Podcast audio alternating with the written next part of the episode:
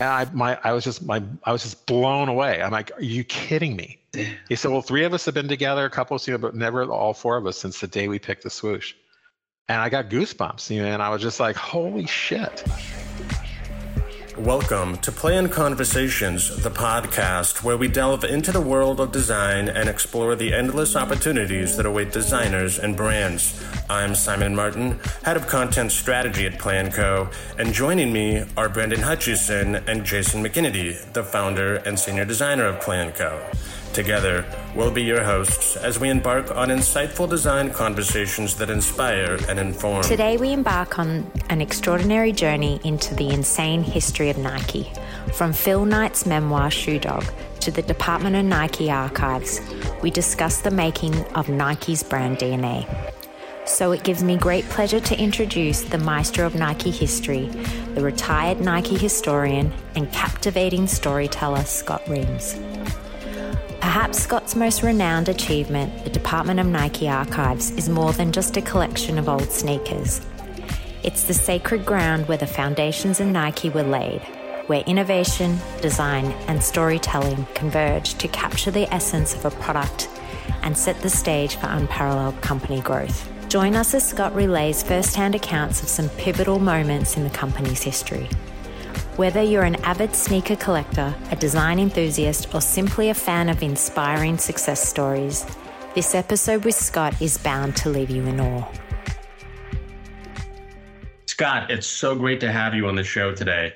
You have a career that uh, you know started before Nike, but at Nike spanned three decades across retail marketing, sports marketing, US, global communications, and you originated the historian role, the official Nike historian role in 2005 uh, until your retirement uh, about 16 years later. Um, but you are the foremost expert on Nike history to the point where you were one of the most valuable sources of information for Phil Knight when he was writing his book, Shoe Dog. Let's back up a little bit and and and tell us how did your Nike journey start? And, and how did it evolve through four different departments across three decades and, and to where, where you found yourself in that historian role? Happy to. It, it was almost a continuum in, in some ways, right? So I start as the essentially created a new position, never existed before, marketing and, and uh, retail uh, marketing and PR for uh, events at Nike Town stores. And then the two stores became three with Atlanta, and then four with Orange County, and then I think fifth was Seattle. And I was like, okay, this is fun. I like new cities, but this is becoming a little bit of the same thing just repeated in different cities. And it wasn't really. I mean, I like doing the athlete events. The, the in-store events were crazy. Getting John McEnroe or Nolan Ryan or, you know, Scottie Pippen to come into one of the stores and do an event was super fun. But it was not the main part of my job. So I, as I started to get to know more people in sports marketing, because they would get the athletes for me into the stores, I started pitching the idea of centralizing the athlete appearance process. So instead of going, you basically what it was, if let's say in Chicago, if I wanted an athlete, I had to go to the baseball team first, and they would come to me and say, we can't get a Cub or a, Red, a White Sox. So I'd have to then go to the football team, and I'd say, I'm talking about Nike's football pro team, not not the teams themselves and they would try to get me a Chicago Bear, and then they couldn't. And then it was a Bull, and I said, "This is crazy. I should just be able to go to one place and say, I need an athlete in the store on such and such a date. Get one, or can I please have one?" And I pitched the idea to the sports marketing director that it be centralized. And a few weeks later, a couple months later, uh, he tells me that I, they got the headcount approved, and, and do I want to do the job? I said, "Okay, yes, I do." So I ended up doing that for about three years. Through the Atlanta Olympics in '96, I had a staff of three people and that's what we would do. We, we would we would get athletes for sales meetings. We'd get athletes to um, uh, you know retail store openings of a Dick's Sporting Goods or Foot Locker or whatever. Uh, you know things Nike events, ad shoots, things like that. And again, that was fun. Uh, but then it folded into a new group called Athlete Relations, and and it started moving in more into like agency type of work, and they wanted to represent agents or represent athletes that way. And I, that's not really what I wanted to do. And at that same time, there was a, a change in the PR department and a new director came in. Uh, this is in '97, and he and I were had already met. We are becoming we are pretty good friends, and it was essentially my door opening to getting into public relations at Nike, which is what I had wanted to do since I graduated from college. So, eight years after I graduated from college and I sent my first application in, I ended up moving into the PR department. But I loved doing that. I mean, I loved working for Nike PR, Nike US PR. Uh, it was great. There was a ton of stuff going on in the late 90s, good and some bad with labor issues, et cetera. But the, there was a lot of great product stuff and athlete stuff. And I eventually got elevated into a new role that was global communications. So the US was somewhat the leading lead dog for the PR around the world, but they they decided to elevate about three or four of us into this global role. And came with that was access to Phil Knight and Mark Parker and, and our senior leaders. So I was responsible for doing the uh, interviews, setting up interviews for Phil with different magazines and publications. And the more I would listen to and sit in on these in, in these interviews, the more I would hear drifting from one telling of a story to another. You know, I, he paid forty dollars for the swoosh. He paid fifty dollars for the swoosh. He paid seventy-five dollars for the swoosh he was just kind of pulling out of his back pocket. And I would make little notes and, uh, and, and grew over time. And I, I, one day I remarked to a friend, I said, you know, Nike's a really amazing storytelling company, but it's all oral. It's all, did you hear what Nelson said? Or I heard, oh my God, I heard this amazing story from Tinker. But this wasn't being written down, much less mm-hmm. corroborated, you know, or, or built on. Uh, it was one person's musings or recollections, and I, I kept saying, well, "This is a we're we're at risk here." I mean, every time somebody retires, or worse, uh, their their stories go with them out the mm. door. You know, and you and we we shouldn't allow this to happen. So. I'll, I'll Reader's Digest a little bit. Uh, so essentially, conversations happen talking to the right folks. Uh, next thing I know, I'm talking to Nelson Farris, who's the longest tenured employee at the company. He's been there now almost 51 years. And Nelson is afraid of no man or woman. So he basically, when I told him my my thing, I said I want to run this up through the through the hierarchy at Nike. He goes, no, let's just go talk to Phil.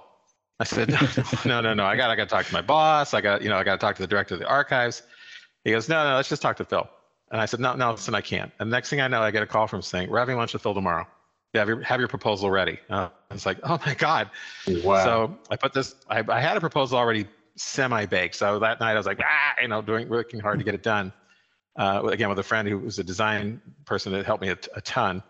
And the next day I sat down with lunch and pitched my idea to Phil, and he uh, he mulled it over and he, he, didn't disagree with it, but he, he basically said that what I wanted to do was more than one person. It was like six people, and it'd be a budget of three million dollars. And there was like this pregnant pause, and he looks at me and goes, "And you're not going to get that." So I was like, "Ah, damn." But he goes, "Let me think about this. Let me think about this." So a few, a couple months later, I get a call from the director of the archives, and he says, uh, "I guess you've been talking to Phil." And I'm like, "Oh, oh God." I'm thinking I was going to get in trouble. And he said, "Yeah, uh, you mentioned the conversation and the whole idea of in somebody to capture the Nike history, and uh, I've got a head count for it. Are you interested?" I, I was just like, I had to, you know, like take the phone away from my ear, like, "Wait, what?" And so that was in 2004. But at that same time, Phil was stepping down as CEO and because I was his PR person, I was asked to stay on uh, through the end of 2004. So I, I did mostly Phil's PR and then tried to get some of the archival stuff up. And then once he retired or stepped down in, December of four, then I, then I moved into the role in 2005 and did that for the next 16 years. And when I retired, I had a staff of seven. So Phil wow, was spot wow. on. I didn't have, I did not have a three million dollar budget, however, that never came to fruition. But I did have a staff of seven. So Phil, Phil's kind of spooky that way. We'd like to take a moment to remind you that Play and Conversations is brought to you by Play and Co. If you want to explore more about design opportunities, discover new insights, or connect with Play and Co for a design project, be sure to visit playandco.com. Thank goodness you did get that though, because you know, yeah. so much of the Nike culture that we know of as today is so deeply rooted in those stories that, as you said, uh, might have been lost with people as they retire or, or move on. In terms of like the original pitch, how was Phil seeing value in in what a historian might do in terms of preserving some brand DNA or uh, as a component of of culture. Well, in a in a perverse sort of way, I actually had some bad uh, things happen around Nike that helped me. I mean, it was um, first the worst was that Phil Knight's son Matthew had passed away in a, mm. in a, scuba diving accident, and Jeff Johnson had been diagnosed with, or, or excuse me, had a stroke. was was was recovering from, but he had a stroke. Geoff Hollister was diagnosed with cancer. So it was like mortality was just all of a sudden yeah. jumping up right and left and reminding us all that you know as as they once said we're all day to day you know and um, you know bill bowerman had passed away in, in 1999 you know and so it was basically real real life reinforcement of what my message was is if we don't capture these stories now at some point we won't be able to anymore and so I got a weird boost from karma or whatever uh, that, that that basically reinforced that I wasn't just doing the sky is falling, but you know people are hmm. essentially no longer a- available to us because of uh, passing. Or in like Bill Dellinger's case, the coach at the at the University of Oregon, he had a massive stroke and he was able to really not able to communicate. He's still not very uh, able to communicate. All that all those amazing stories are locked in in his hmm. head. So that all was working in my favor. Again, I, I hate to say that, but it, it, was it was just the truth. And then again, Phil was planning. I didn't know it at that time. I don't think when I first pitched him that he was planning on sitting down, but I think he realized that, um, you know, this these are these are inflection points. These are these are quantum moments within the company. And Phil wasn't going anywhere, but it still meant that the world was the Nike world was going to change. And and keeping the stories, knowing who Phil Knight is, knowing who Bill Bowerman was again this five years have gone now by since, since bill died. Um, and i did I, I, did some research and i found out from the hr department that i don't remember the numbers off the top of my head now but i, I said something like uh, of the x if, if there's 100% of all employees nike employees that 76% have, have all been hired since bill bowerman died or never knew bill bowerman as the co-founder. I mean kind of mind-blowing stats you know skewed a little bit by the, all the retail employees because they're usually younger and, and don't glasses on but it was still it pretty stark, you know, to realize yeah. that that there aren't a lot of people that, and, and, it becomes less every day that knew Bill Bowerman, who talked to Bill Bowerman, who, you know, had a chance to to be inspired by him directly. Can, yes, yes, can maybe just for the sake of the audience, just explain in a nutshell the significance of Bill Bowerman uh, to Nike because sure. he was huge, right? He was pivotal. He and Phil Knight were co-founders of the company. He was Phil Knight's uh, track coach at the University of Oregon, and uh, the, well, he, he, was there from Phil, Bill was there from the 1948 to 1973, and then for Phil's four years in the late 50s. And Bill was also a an inveterate uh, tinkerer, and he, he would he'd mess around with uh, uh, spikes and and everything, even even an early form of Gatorade. You know, he actually was messing around with the electrolyte replacement before Gatorade. Um, tasted terrible when I was told, but I mean, he was always trying to find ways to give his athletes at the University of Oregon uh, uh, the, the, best chance to succeed. And that also meant messing around with running shoes. And he had some ideas, and he would write letters to Adi Dassler and to some of the other uh, main company, or that's Adidas, the founder of Adidas, and and uh, he would say, I'd, I'd, like to buy my shoes directly from your company and save the, the markup. And I'd also have some design ideas I'd like to share with you and invariably everybody every Adi and all the others would respond with here's the name of our distributor in the united states and they wouldn't say anything about the design idea. So that was frustrating to bill. So phil knight is one of the, the runners that who's wearing shoes that bill had messed around with. So phil knew that he did this. So in 62 when phil had graduated from uh, stanford university after where he got his master's he had written a, a, a thesis about uh, an, about entre- in an entrepreneurial class on how Japanese running shoes or the Japanese could make running shoes that could compete with German running shoes, uh, similar to cameras had the, the, camera explosion had happened, and he pitched the idea to a company in Japan, and miraculously they agreed to let him be the distributor. And he came, Phil came back to the United States wanting to get Bill's um, endorsement basically. And, and make you know so he'd sell shoes to him at cost but he wanted his endorsement because at that time the university of oregon had just won its first ncaa uh, team track title. And bill but so again phil doesn't know this was comes, comes out in shoe dog as well. Phil doesn't know anything about this backstory about bill's eight or nine year frustration about not being able to get anybody listen to him. So he bill gets these shoes and he, yeah he sees like they're interesting shoes but his first thing his first thought is oh my gosh, I have an, an outlet now or a connection now to get to a footwear manufacturer. Yeah, and he, so he sends a note back to, to Bill, I mean, pardon me, to Phil, and says, cut me in as a partner and let's talk. That wasn't, that wasn't nowhere on, on Phil Knight's radar, nowhere on his radar to become a partner.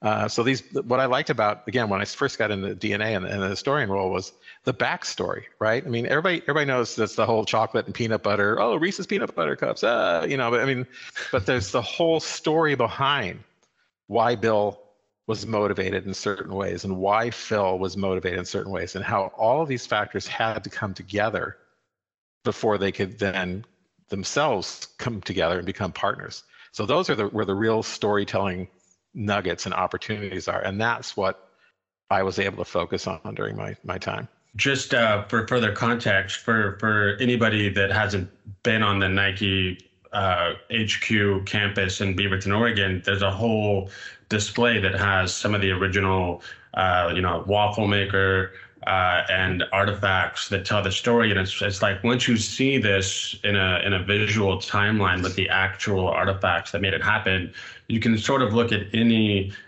Nike shoe innovation today uh, and connect it all the way back to mm-hmm. that waffle iron and the innovations that were made. So it's such a strong component of brand DNA. Speaking of artifacts, Scott, what other artifacts do you think have been some of the strongest in telling the Nike heritage story over the years? I mean, we can't uh, deny the importance of you know, you know Michael Jordan and the Jordan brand, but what what would you say are a few of the most pivotal moments that helped reinforce that brand DNA? Well, I think was, again, different groups come to to DNA. That's that's again for those who don't know, the, it's the Department of Nike Archives. I, I, will take credit for that acronym. I was very proud of that one um, because before that was called just Records and Archives or Archives and Records or something, which again, accurate but kind of boring. So uh, DNA was purposefully named in that way because uh, we wanted to remind people that this is literally in the atomic, you know, subatomic level within our system to be creative, to be designer and so, but the but DNA itself supports the entire company, right? So, marketing people came to us, uh, but footwear designers, uh, all all manner of different people, and and different people come for different reasons, right? Designers, a 27, 28 year old designer wants to know all about what the process was that led to Air Force One, or how did how did the first Jordan come along, or how you know the first air the air trainer, the cross training and they want to see sketches and they want to see they want to get in tinker hatfield's mind. They want to understand what eric avar was thinking you know and and, and essentially either replicate or or maybe just create their own process. And so those things are gold right? And thankfully a lot of our early designers kept their uh, creations and, and we would over we over time have been able to uh, matriculate them into the archive scan them you know, and again, make them available to any employee worldwide. So uh, I'm sort of around about answering your question, Simon, but but that's that was the the the genesis of the idea was to these things are valuable on their own, but when you provide the context for them, when you provide the story element of it, then it becomes much more impactful. You can look at a design, you can see the air trainer design and you can kind of look at what Tinker might have been, what was messing around in his head. But when you combine that with then Tinker, and we would sit down with Tinker Hatfield and we would interview him and we'd capture his musings and we would talk to other des- designers and how they were impacted, you know, what the whole, again, the continuum, it's so much more uh, rich and much more meaningful for a young designer to immerse him or herself into that as opposed to just reading about it, you know, or just having somebody say, oh, yeah, and then Tinker did this, but actually hearing Tinker and then coming into the archives and, and to these rooms that we have set up uh, that are literally immersive. They're, they're, we call them rig rooms, and they're, they're I mean, it's like you, you sit in the middle of it and you could turn in 360 degrees and see nothing but Nike basketball or nothing but Jordan or whatever your the topic was in that room. And it is so powerful right? I mean it just it just it, it just pulls stories out of people and they can mm-hmm. immediately while they're talking they can say and like that shoe there and they can go over to the wall and bring it over. It so suddenly you're getting a much more evocative recounting that's on camera and being captured forever you know? So th- these, all these things were coming together. This isn't what we were, i was doing day one when i started the historian role but this is where we evolved as we started learning more about what the company wanted right? I mean we, we would keep things and we would store things, but we didn't really have them cataloged deeply with some stories and, and, and the background that really made them pop.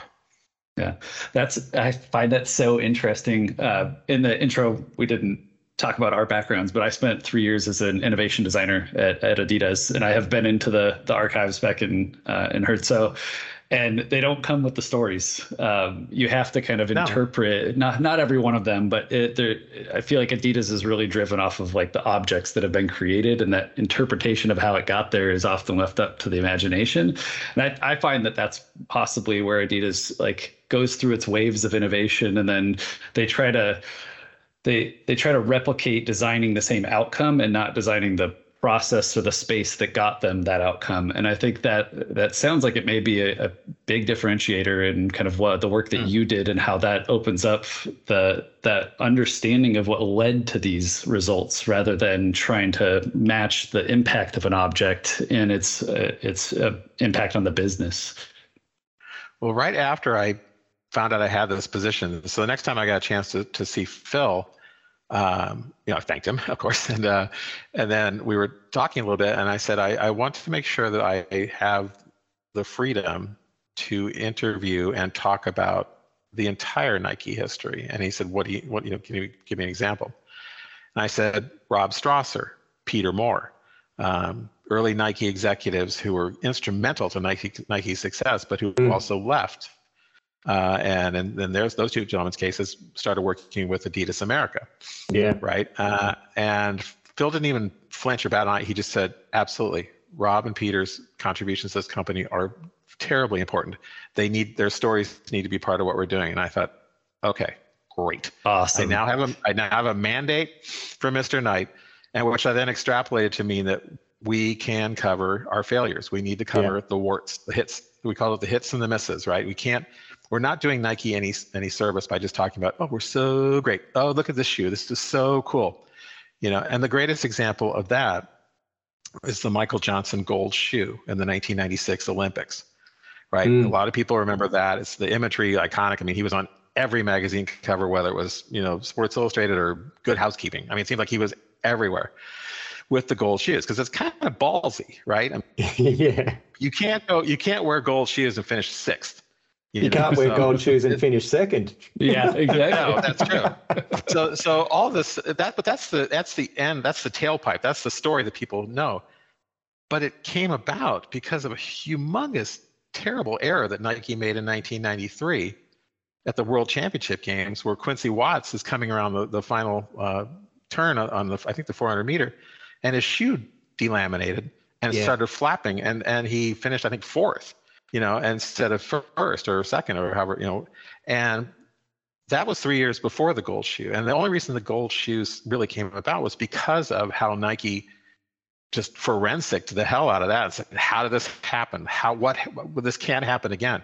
And so there was a two year period where there was an elite group of designers brought together to essentially focus on creating the best of the best shoes and, and apparel, but shoes for Olympians, for the you know the the highest level of in whatever sport, and that led to the gold shoes.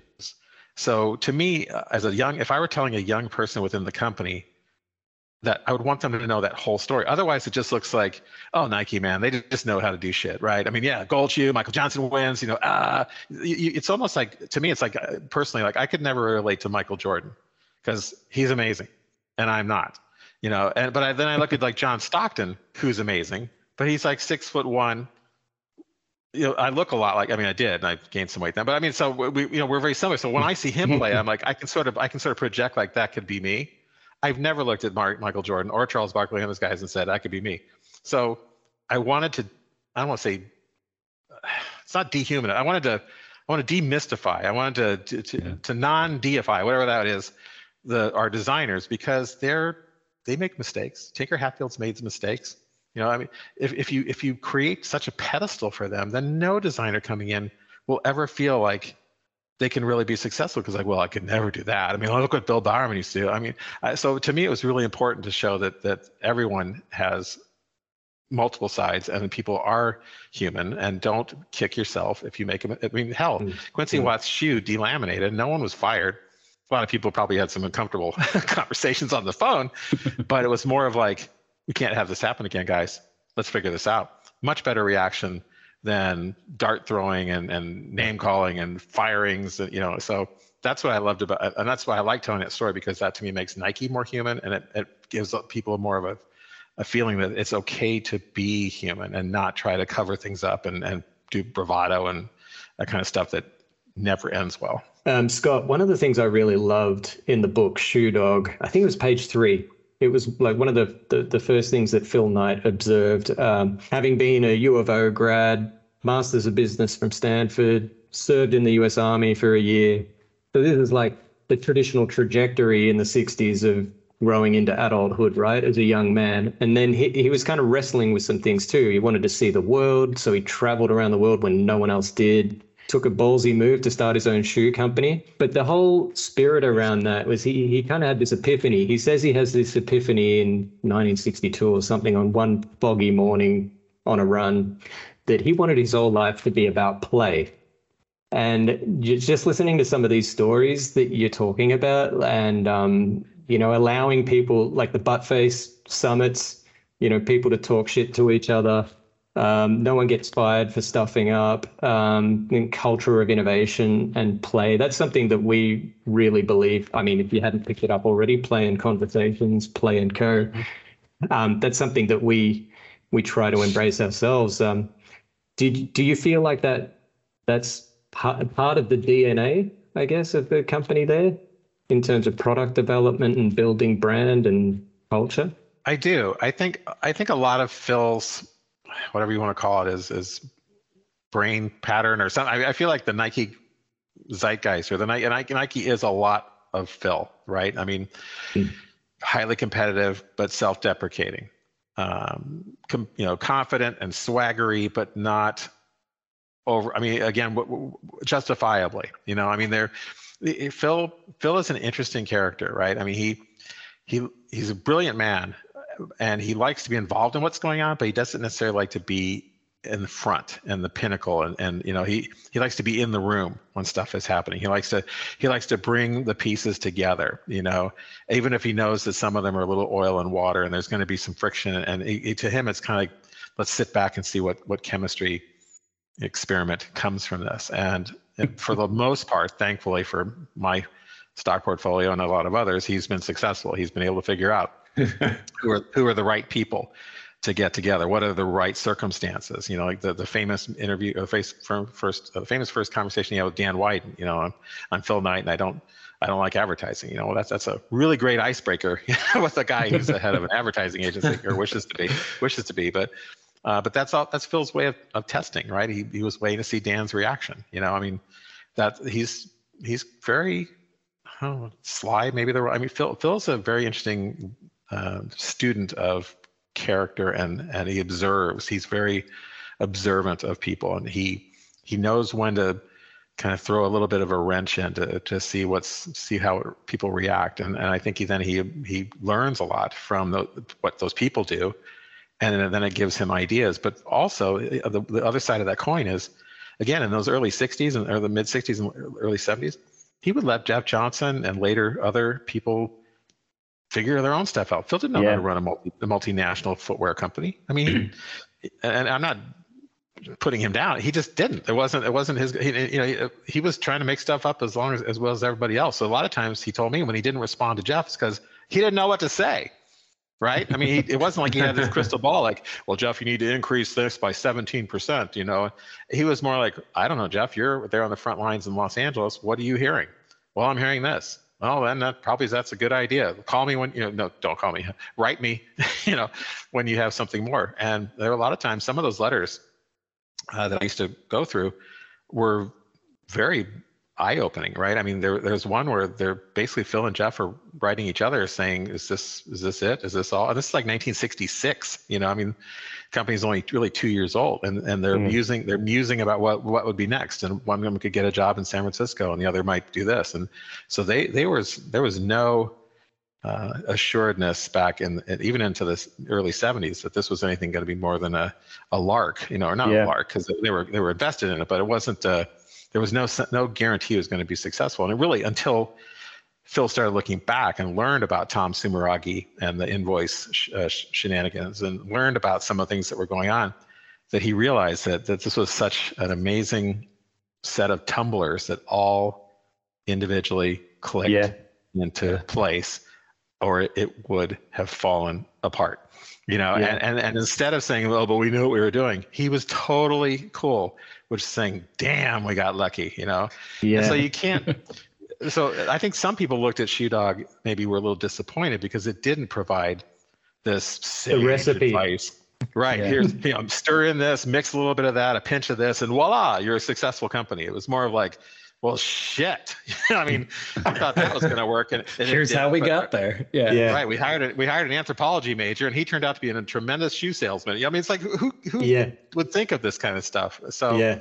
Uh, again, it was very it was very pleasing, a very pleasant time to work with him on that, and not listen to pontification or not listen to him. Yeah. Um, you know, rewrite history to be much more kind uh, to the to the, the messiness that was pretty much mm. the 1960s.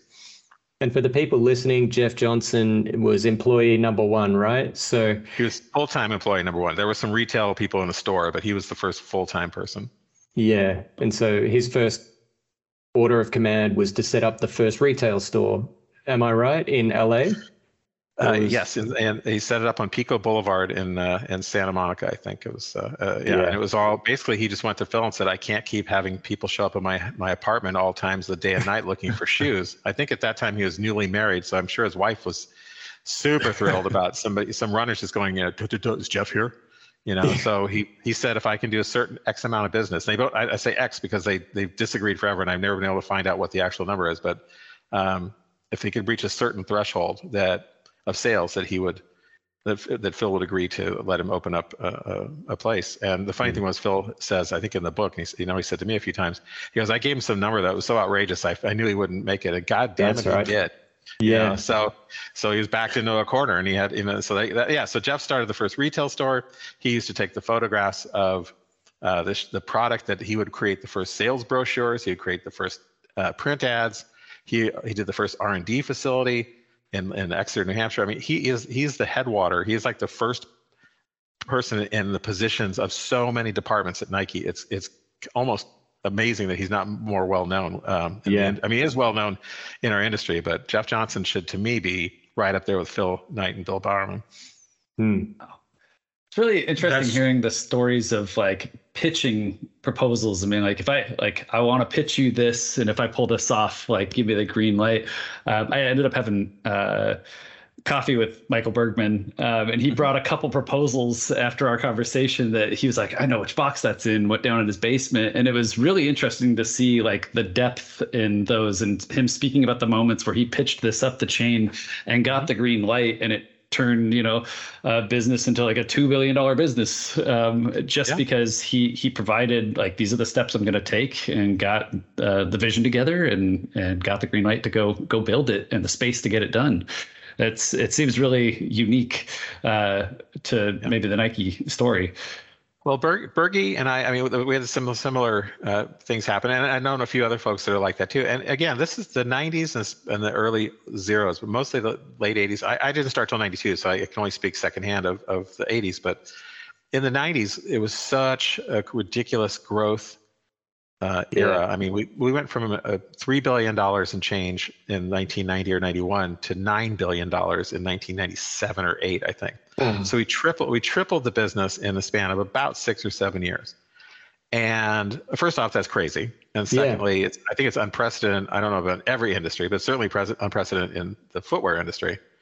And so the, the, the growth was so staggering that the hiring was crazy, right? Yeah. I mean, people were being hired right and left.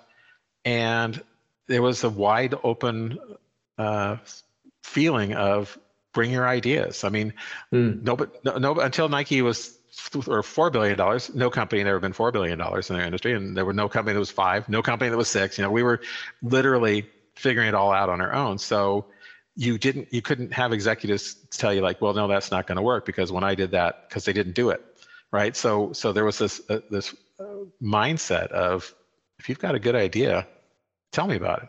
Let's kick it around. you know? And so that so like my si my the, but essentially i was pitching an sid position sports information director which turned into the athlete appearance thing. But that was just a to me it was a problem. I had a solution.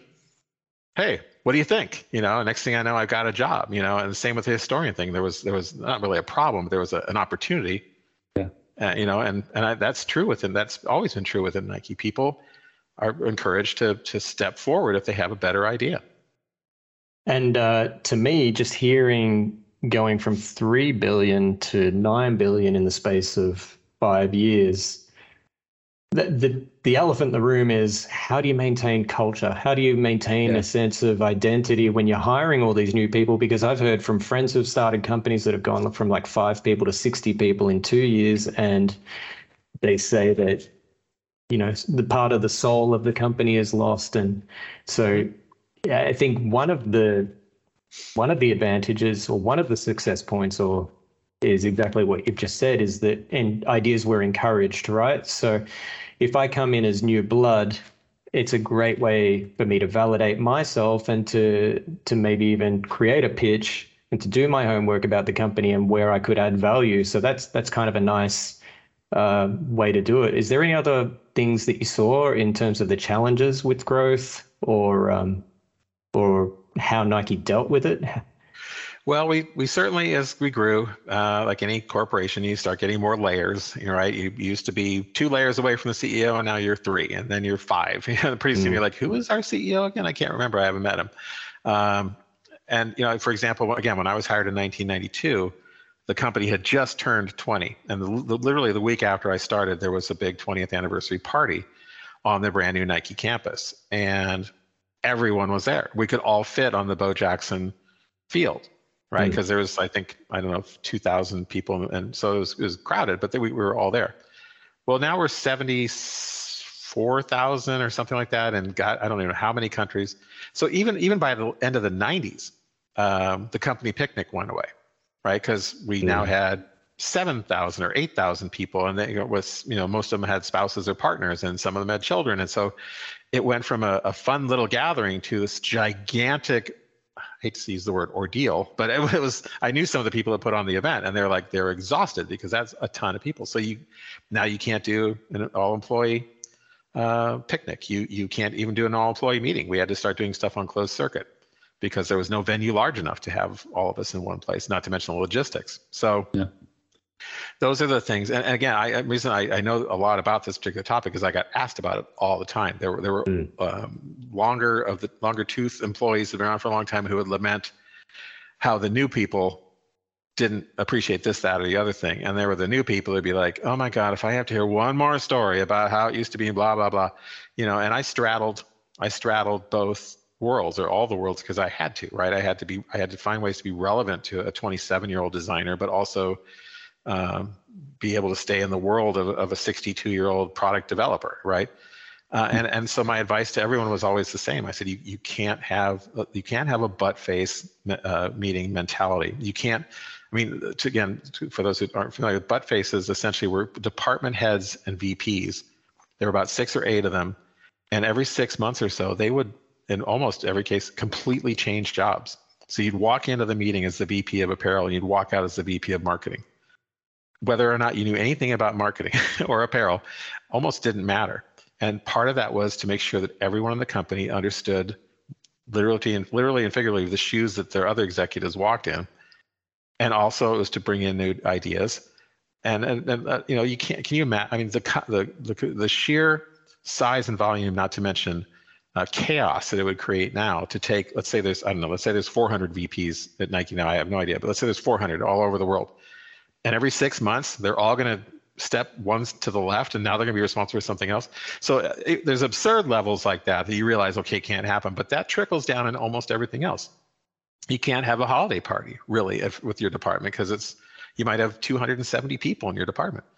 Who's got a who's the, the cost and the and the, the venue for a holiday party as much as that used used to be and maybe still is maybe people do smaller ones maybe i just wasn't invited i don't know but uh, that's those are the things that get lost with with the, mm. the, the volume as you get. Yeah. So my so getting back to so my my advice, my my one sentence advice was find your culture or define your culture and your and your your value of your culture within your department first or your group first, your cubicles if that's where you then your department and then you know, you maybe go larger. And if you get enough pockets of people in whether in finance or marketing or it doesn't matter, but if they all embrace the teamwork, if they all embrace authenticity, competition, you know, the, they embrace all the things that Nike has on a macro level has always espoused, and they call them yeah. the maxims.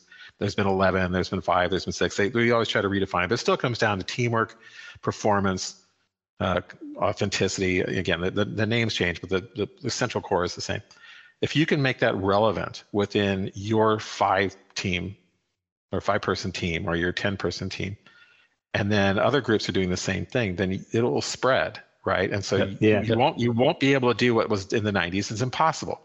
You you can't all fit on the on the veranda of the Joan Benoit Samuelson uh, restaurant and, and all have a beer. You just can't. Mm. Yeah. But if you if your team does that and they meet with another team, then you can do it on a micro level and hopefully it grows because just having the senior level senior leader people say do this do that doesn't work i mean you, you, you can't legislate culture right you just can't no. yep. it yeah. has to be organic and it has to i think well ideally i think it, it becomes like both ways right the, the the upper level espouse it and live it and and and uh, demonstrate it and then the organic is that when the people I hate to say lower level, but I mean when, when people um, start coming up through that and, and embrace it and own it, then when they become senior managers and they become directors, they want to permeate that. They want to spread that, and that has to work in tandem, or else it's just it's just a lot of folks ra- raising up and then senior leadership kind of squashing it, or senior leadership telling people what to do, and lower level folks just like, nah, that sounds like a lot of work.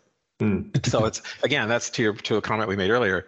If it were easy, right, everybody yeah. would do it. If you could just if you could just make a shoe and an ad and, and a and a and a and then you could just like stir it and all of a sudden, haha, there's another Air Jordan. It's the reason why there's not a lot of Air Jordan success stories, right? Even with Nike, there's not a lot of uh, of things that have come along that have been replicating. You know, LeBron, there's a handful. You know, that's it's just not easy. And the same thing's true for for his uh, corporate history and corporate culture. It's just it's there's so many factors. It's pretty incredible to like imagine that type of growth because um, I mean our team has kind of worked across the uh, you know agencies, different uh, corporate environments, startups, and um, at Play and Co, we're you know we're trying to set the foundations of our culture and our way of operating, and we are kind of feeling a, a, growth stage right now. So it's it's pretty wild to like you know try to learn something from Nike and apply that here. But I mean, those are the that that type of like lasting culture that uh, through growth provides clarity on how to operate when you're you're given the space to to you know bring answers or get the work done um, it's it's incredibly valuable to kind of get those insights from you. So thank you. Yeah, yeah. Sure. And we're still working on our first uh, one billion dollar year, so that'll probably be a year or two out. okay. Well, yeah. Once, so, once we crack the ceiling on one billion, we'll probably come back to you and ask for some more pointers on getting yeah. to nine. Well, there's a letter in the archives, one of my favorite letters from I think it was 67 or 68, and again, it's from Jeff. No, this is one of those rare ones from Phil to Jeff. And I don't have the letter that Jeff sent, weirdly, because I have almost all of it. But so I, am just gleaning by his response what the questions was were. Uh, but essentially, it was like, you know, where where are we going? What what's our future? And in the letter, Phil um, blue skies. He says, well, who knows? You know, maybe in 40 years we'll be a, a, a million dollar company with an office in Japan, right? So yeah, that was let's say this was 1966 or seven. So that would be 2006 or seven. We're way past a million dollars. We have offices all you know. So again, that was Phil's vision in 1966 was to be a million dollar company with an office in Japan. And so I don't know what your where you are right now and what your 40 year plan is, but uh, it just shows you that you know some again had he said in 1950 or 66 someday we'll be a 50 billion dollar company with offices all over the world Jeff probably would have been like, okay, sure. you know, so, but I, I love that letter. And, and so Phil, Phil a lot when he would get asked about, not that letter specifically, but he'd say, well, did you ever imagine, uh, reporters always say, well, could you ever imagine in the 60s that, you know, Nike would be X billion or whatever? And his answer was always a wry little smile. And he'd say, right on plan. Because it's so, and then, he, then, he, then, he, then he explained, he goes, well, no, it's absurd. How could we be on plan? I mean, there's no yeah. way we could be a plan like that. But yeah. again, that's what I liked yeah. about the company was there. It's it, uh, almost daily. You'd pinch yourself and go, I can't. I, I just spent you know 24 hours in Los Angeles hanging out with uh, Lindsay Davenport, you know, the tennis player. I was, or I got to go to such and such, and you're just like, I, I, Footlocker. I got to go to Slamfest in 1995, and like George Gervin and I are hanging out, you know, at, at, at the bar. I'm like, you know, this is crazy stuff, you know. So Nike was, Nike is, and I was, and is like that, where you, you have these opportunities that you think I couldn't in my wildest dreams, have sat down and said, someday I'm going to hang out with Tiger Woods and Tyra Banks. But I did. You know, I mean, it's like, it's just weird. now, now I'm showing off. Sorry. No, no, but by all means, uh, I love a, a well positioned, well pointed show off moment. Um, but back to when you were talking about the culture thing too. Sorry, Simon, I don't want to backtrack too much, but I think one of the things I'm noticing on this call is I feel like you're you're beyond historian uh, to the to the company here. You're a little bit of a a cultural kind of um, uh, steward. Steward. Yeah. There you go. A cultural steward who. Uh, you know, Jason, we met people at Boeing and Teague who had been in the company for decades, and they kind of uh, reached this level of seniority where they where they were just wise. They had a lot of wisdom. They had a lot of context. They had they had a lot of knowledge to impart that the younger guys really wanted to and needed to soak up and i think that's I, I can imagine that's where your value is. I hope that nike keeps you on the hook to come back in and um, share those stories with people but if they don't they can if they don't, they can um, listen to our podcast. Yeah. when, when, you shared that story about the, like executives or directors switching units, it reminded me of uh, Teague, uh, which had like you know about 200 people in an office, but every three months they would uh, switch your desks just randomly. Yeah, that's so true. I would get to sit next to like a new engineer, and like one of the ones was one of the guys been there, worked on all of the you know all the closed out supersonic developments, and he he Mark Ekins would lean over and be like, "Yo, you want to see some crazy stuff?" And I would get to learn about this history from people who'd lived it and and had these amazing stories that uh, weren't weren't captured, but I have them now, which is super cool. Yeah, so it's yeah. it's really cool to hear how that was done. We don't have enough desks in one spot to do that, but someday. well, maybe maybe we do a house swap, Jason. I come to Portland for six months. You come to Melbourne. Yeah, I think Jane will be okay with that. You were talking about that letter um, from Phil Knight to to Jeff Johnson Jones, Jeff Johnson, sorry, Jeff Johnson, mm-hmm. um, about where he sees the company in four decades. I mean, if you imagine you were in Phil Knight's shoes right now where where do you see Nike evolving from here in the next one to two decades? The key, one of the key things that we've done from the very beginning of my historian role and then my staff after that was I wanted to make sure that we didn't just capture stories for for the sake of academia, right? I mean, it's important, sure, but I wanted to make sure that the stories we were capturing and, and then telling are relevant to today. Maybe in a different maybe ways not even you fully fathom until you start telling them but i mean a great example is we don't make footwear in 2023 the way we did in 1978 or 79 so having a, an early footwear designer having bruce kilgore get up and talk about the process of creating air force one while academically and individually might be interesting it's not going to really impart any wisdom on a footwear designer because they just don't make shoes that way anymore. But the design process, the ethos, the the who knows where that inspiration came from. You know, I, I got I was inspired by a bumblebee, you know, or whatever. I mean, those things are relevant to designers today. So mm. uh, I think Nike was very uh, thoughtful when it celebrated its 50th anniversary last year in 2022. There was a, a certain amount of celebrating what had, had come, what had passed, what, what, what, what the first 50 years had brought but the lens was very clearly focused on and the next 50 even though you can't crystal ball and say this is what we'll do in 2042 um, they were making it very clear that whatever we do whatever nike does in the future will have an anchor or at least an inspiration from the past but we're not going to be bound by it. You know we're going to we're going to go into the next thing whatever that thing may be. Um, and I think that was that was done with incredible forethought that they didn't want to just be oh and then in 1993 we did this and in 1997 we opened this you know, because that's that's you can find that out, and some people Yeah. would find that interesting. But a 17 year old, 20 year old, or, or a future designer grad getting out of design school, probably not going to be thrilled to hear about how footwear was made in the 1960s. You know, so so that I don't know if that fully answers the question, but that that that to me was always been where we we've been most successful, where we we acknowledge that we have a past and we have a history and we have a culture, but not just telling old stories to say that this is how things used to happen. I mean, Hershey Yeah. bars used to be a dime. Okay, Grandpa, they're not a dime anymore. So what am I going to do? With, what am I going to do with that information? Yeah. Right? I mean, what, what what did gasoline used to be? Thirty-five cents. Great. It's you know four dollars and fifty-nine cents now. So It's the old uh, Grandpa Simpson. Back in my day. Right. And, and again, every once in a while, you kind of want to hear that story, but for the most part, if you're trying to inspire a new generation who's then in, in turn trying to create product that inspires a new generation of consumers, what we did in the 1960s individually or specifically not relevant. Hmm. The design ethos, the design challenge, the the the the teamwork, the, again, all those things that are somewhat ephemeral. You know, you can't really put a price tag or ROI on it but they're valuable. That's what that's where we dealt. That's that was our that was our gold standard. Was where do we find the stories that are re- as resonant today Yeah. as they were then, or they have a resonance today because we've made sure that we picked the right notes to pluck. You know that this is the this is a story that will benefit a, a young designer or a young Yeah, consumer turns into interested a, in a, call to action. You know, those those ones can turn into those. Yep.